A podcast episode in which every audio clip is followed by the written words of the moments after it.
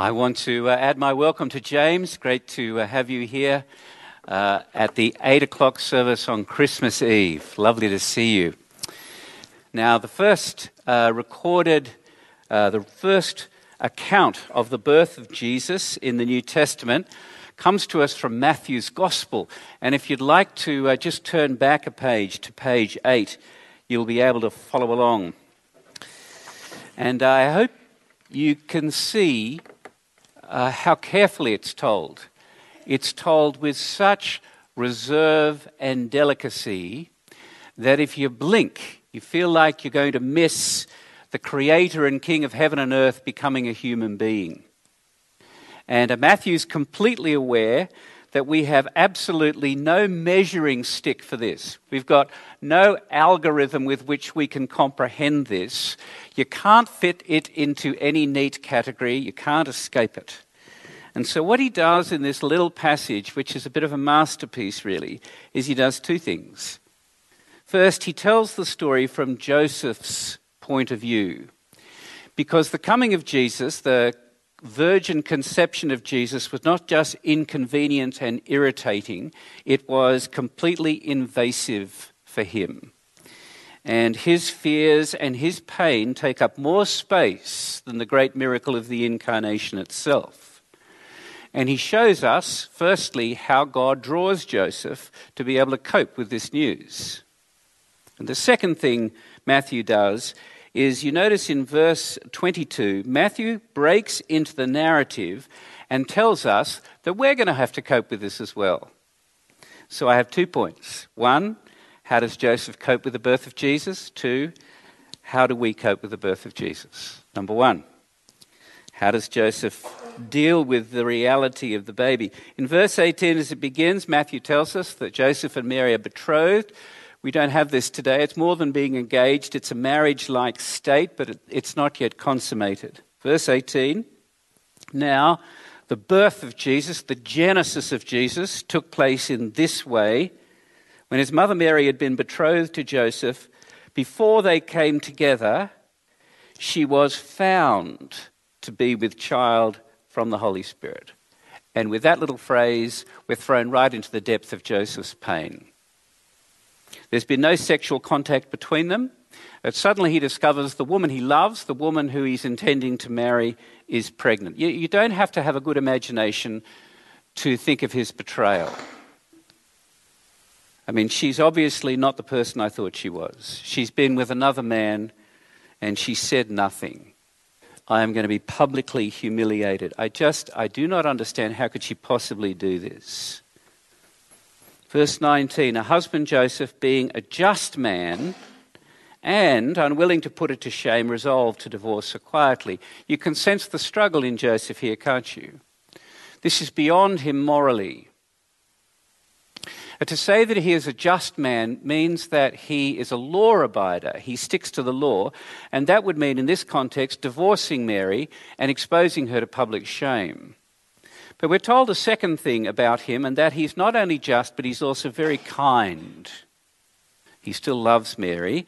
And so despite what he sees as her clear betrayal, he decides, I don't want her to be publicly shamed or wounded. And then God steps in, verse 20.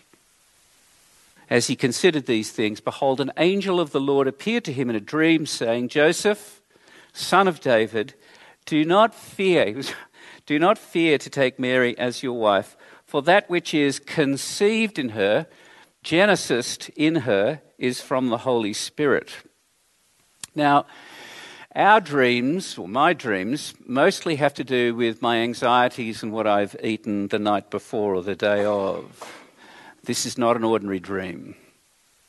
This is an Old Testament way of God revealing to particular people what he means and what he's doing, and now it's the angel of the Lord that gets straight to it. He gets straight to it. And notice the order of the angel of the Lord in verse 20. First, he says, marry her. Don't be afraid. Second, the child is God incarnate. It's almost as though the most astonishing fact in history, that the creator and king of the universe becoming a human being, is the solution for one man's terrible, troubling situation. In just a couple of words, God opens the deepest and most unfathomable mystery to Joseph as the resolution to Joseph's problem, enabling him to deal with the reality of the birth of Jesus. If he believes what God is saying and then obeys it, he has to make the child his own. Now, why? Why does Matthew tell us the story this way from Joseph's point of view? I think it is to show us that the essence of Christianity is that it's about salvation, and to show us the powerlessness of human morality. Because Christianity is a religion where God saves us. We don't save ourselves. And there's nothing in Christianity that makes sense apart from that. And Matthew makes that point in two ways. First, he highlights Joseph's excellent moral qualities back there in verse 19. He's just and his kindness. But all the justice and all the kindness in the world cannot prepare him for the coming of God in the flesh. The creator of the universe entering the womb of Mary in the form of a vulnerable, dependent child. You see, all our morality cannot reach up to God. It just can't comprehend something so remarkable and unique. It requires God to step in and speak. And the second way Matthew makes this point is that the angel tells Joseph that the baby comes from God with a name already. And the name is about salvation. Verse 21, she'll bear a son, you don't need to go to an ultrasound, and you'll call his name Jesus, for he will save his people from their sins. This child in the womb that comes from the Holy Spirit is a boy, and here is his name. Jesus means God saves. You'll call him that, God says, because he, emphatic, he and him and no one else, will save his people from their sins. So for all our moral goodness, and there's a lot of it around, our situation is so dire, we need saving. And we need saving so much that God has to enter our human reality. And the evil that he has come to rescue us from is evil itself, the evil within us. But the saving that Jesus has come to do is not for everyone. Jesus is only going to save his people from their sins, only those people who are going to recognize their lostness, only those people who have come to him and received him as their God. Only those who have come to him for saving can say we are his people. And it is at this point that people usually say that makes Christianity so narrow and exclusive. I mean, you're saying that if this is God in the flesh, then it demands we worship Jesus. We see him as the only way to God, bow to him and serve him as our God.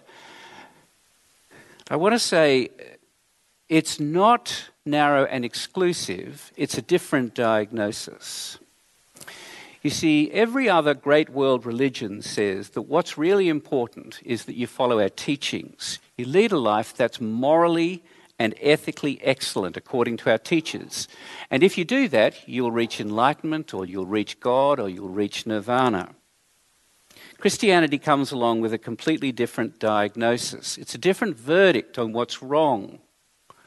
Christianity says that our situation is so dire we need saving, and that all our morality and goodness cannot bring us to God, and that the Son of God has to leave heaven to become one of us, to live for us, to die for us, to save us from our sins, and that fellowship with God comes only as we place our faith in him and not in our own goodness.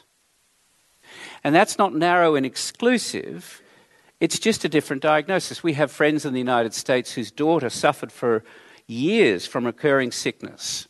And she went to a list of doctors who treated her for asthma-like symptoms, but it was not asthma. During this time, they were having some work done on their drain pipes, and the contractor came to them one day and said, "There's black mold in the bedroom wall of their daughter." Okay, so when the contractor comes and gives you his verdict, did they say to him, "That's terribly narrow and exclusive"? It's a different diagnosis. It was a very inconvenient diagnosis. They had to move out of their house for close to a year and have very expensive renovations. And their daughter recovered quickly. The angel words to Joseph tell us that all our justice and all our goodness are not enough. We need a radical solution. We don't need more rules and practices. We need the Son of God to come for us and to die for us and to give him our allegiance and worship. And we read down in verse 24, when Joseph woke from sleep, he did as the angel of the Lord commanded him. Took his wife, didn't know her until she'd given birth to a son, and he called his name Jesus. That's how he comes to terms with the reality of Jesus. He hears God's word and he obeys. And just in case we begin to think this is more about Joseph than us,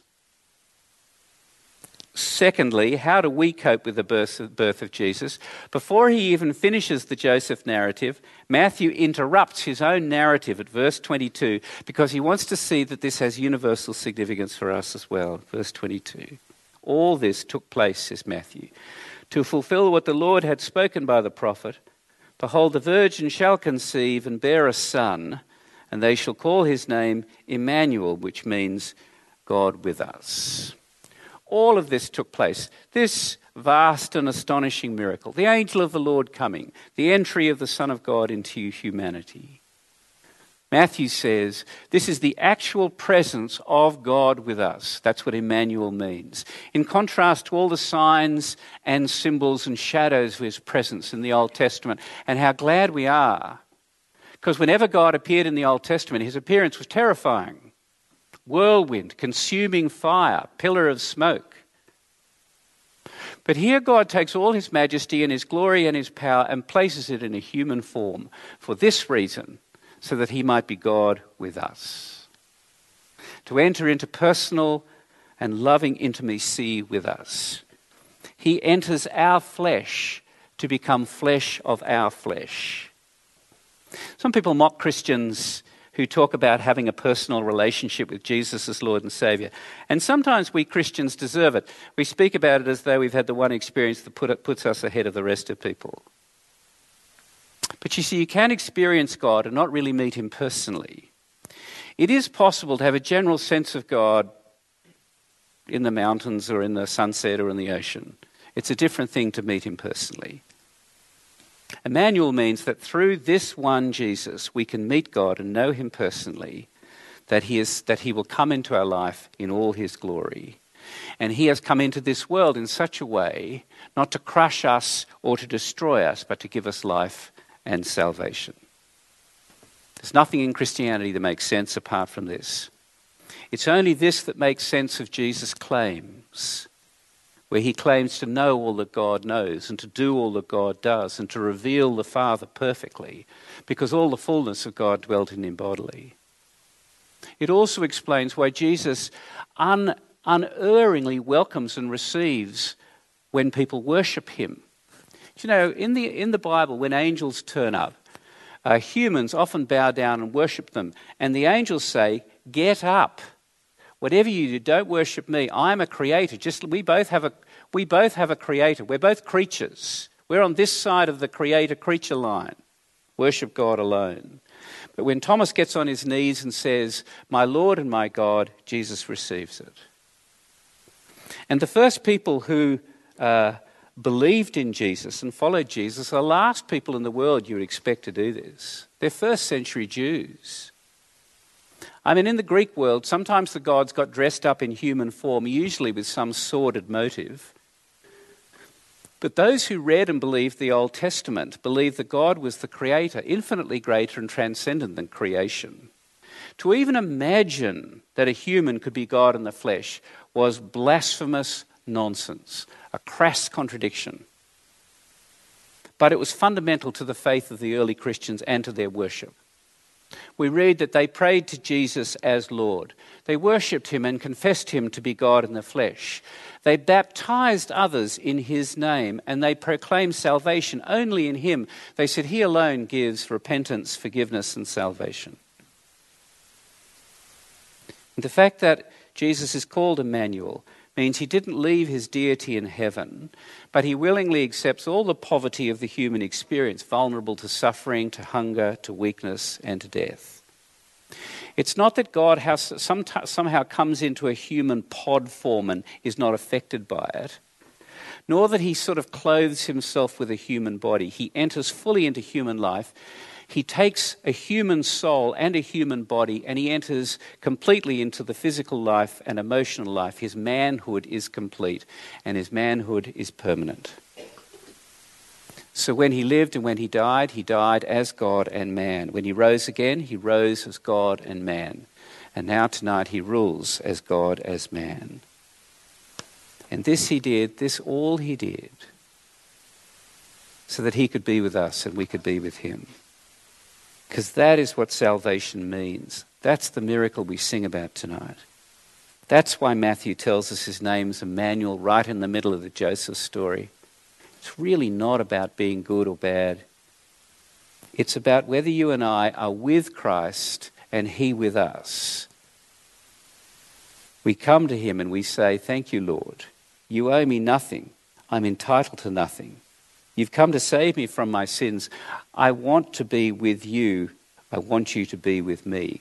We receive it with open arms. That's the fundamental posture.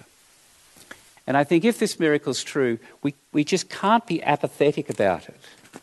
You know, you can't put Jesus on the list of favourites or priorities. Can't be impartial and neutral. We either give ourselves to him without reserve, or we run away, or we kill him for blasphemy, as happened. And I think this is where the hymns and carols help us so much. We've just sung, Come Let Us Adore Him. And as we try and respond to this in our hearts, I'm going to ask Emma to come out and to sing to us for just a moment. And as she sings, pray to him that he might be Emmanuel to you. Amen.